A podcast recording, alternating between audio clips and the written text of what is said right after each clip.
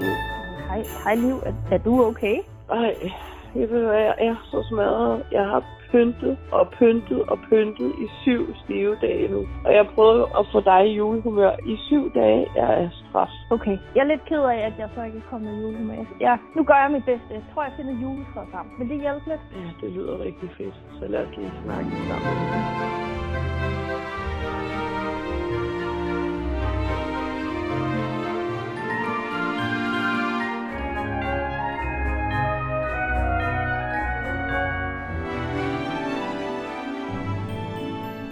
Mørkets krispe kølighed kommer snigende, og den 7. december bliver jeg vækket af en frossen vinterduft.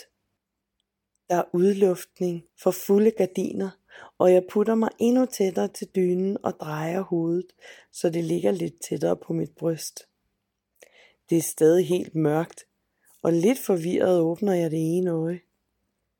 Nå ja, nogle dage så står manden op i mørket og lister sig ud af døren, men han åbner altid vinduerne et lille øjeblik, inden han forsvinder. Udsigten fra min hovedpude er lige netop præcis klaveret, taburetten og den lille røde dør med det gyldne håndtag.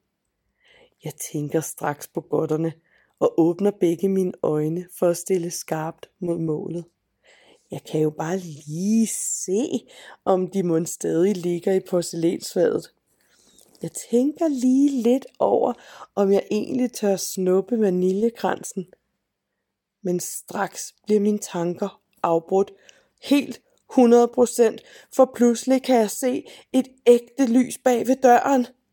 Det er fuldstændig som i min erindring, eller, eller var det egentlig overhovedet en forestilling, jeg havde forestillet mig, der er et lille lys derinde, og det blafrer, som om der er en flamme.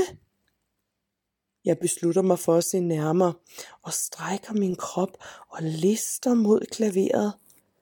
Jeg er ganske, ganske lydløst. Og så ser jeg det. Godterne er væk. Jeg sætter næsen mod døren, og i det jeg rammer ruden, så kan jeg også høre et klokkespil. Jeg stivner fuldstændigt og gør ikke den mindste smule bevægelse. Hvad gør jeg nu? Efter jeg har siddet der helt stille, stille som en statue, så forsøger jeg forsigtigt og fuldstændig lydløst at skubbe en lille, lille bitte smule til døren. Bare lige lidt men i samme øjeblik lyder der et knærk fra en af de gamle hængsler på døren. Jeg holder vejret. Men lige så hurtigt som lyden lyt, så forsvinder det flammende lys fuldstændigt, og der bliver helt stille. Hvad skete der lige der? Hvor kom det lys fra? Hvem har dog lavet et bål ind i væggen? Hvis, hvis det der overhovedet var flammer, jeg kunne se, Hvem i alverden slukkede det? Og hvordan kunne det bare slukkes så hurtigt? Jeg vågner lige lidt op fra alle mine meget forvirrede tanker, og så skynder jeg mig tilbage på min pude. For tænk, hvis der egentlig bare også er nogen, der opdagede, at jeg var vågen. Så ville de jo tro, at det var mig, som havde spist godterne. Hvem har spist godterne?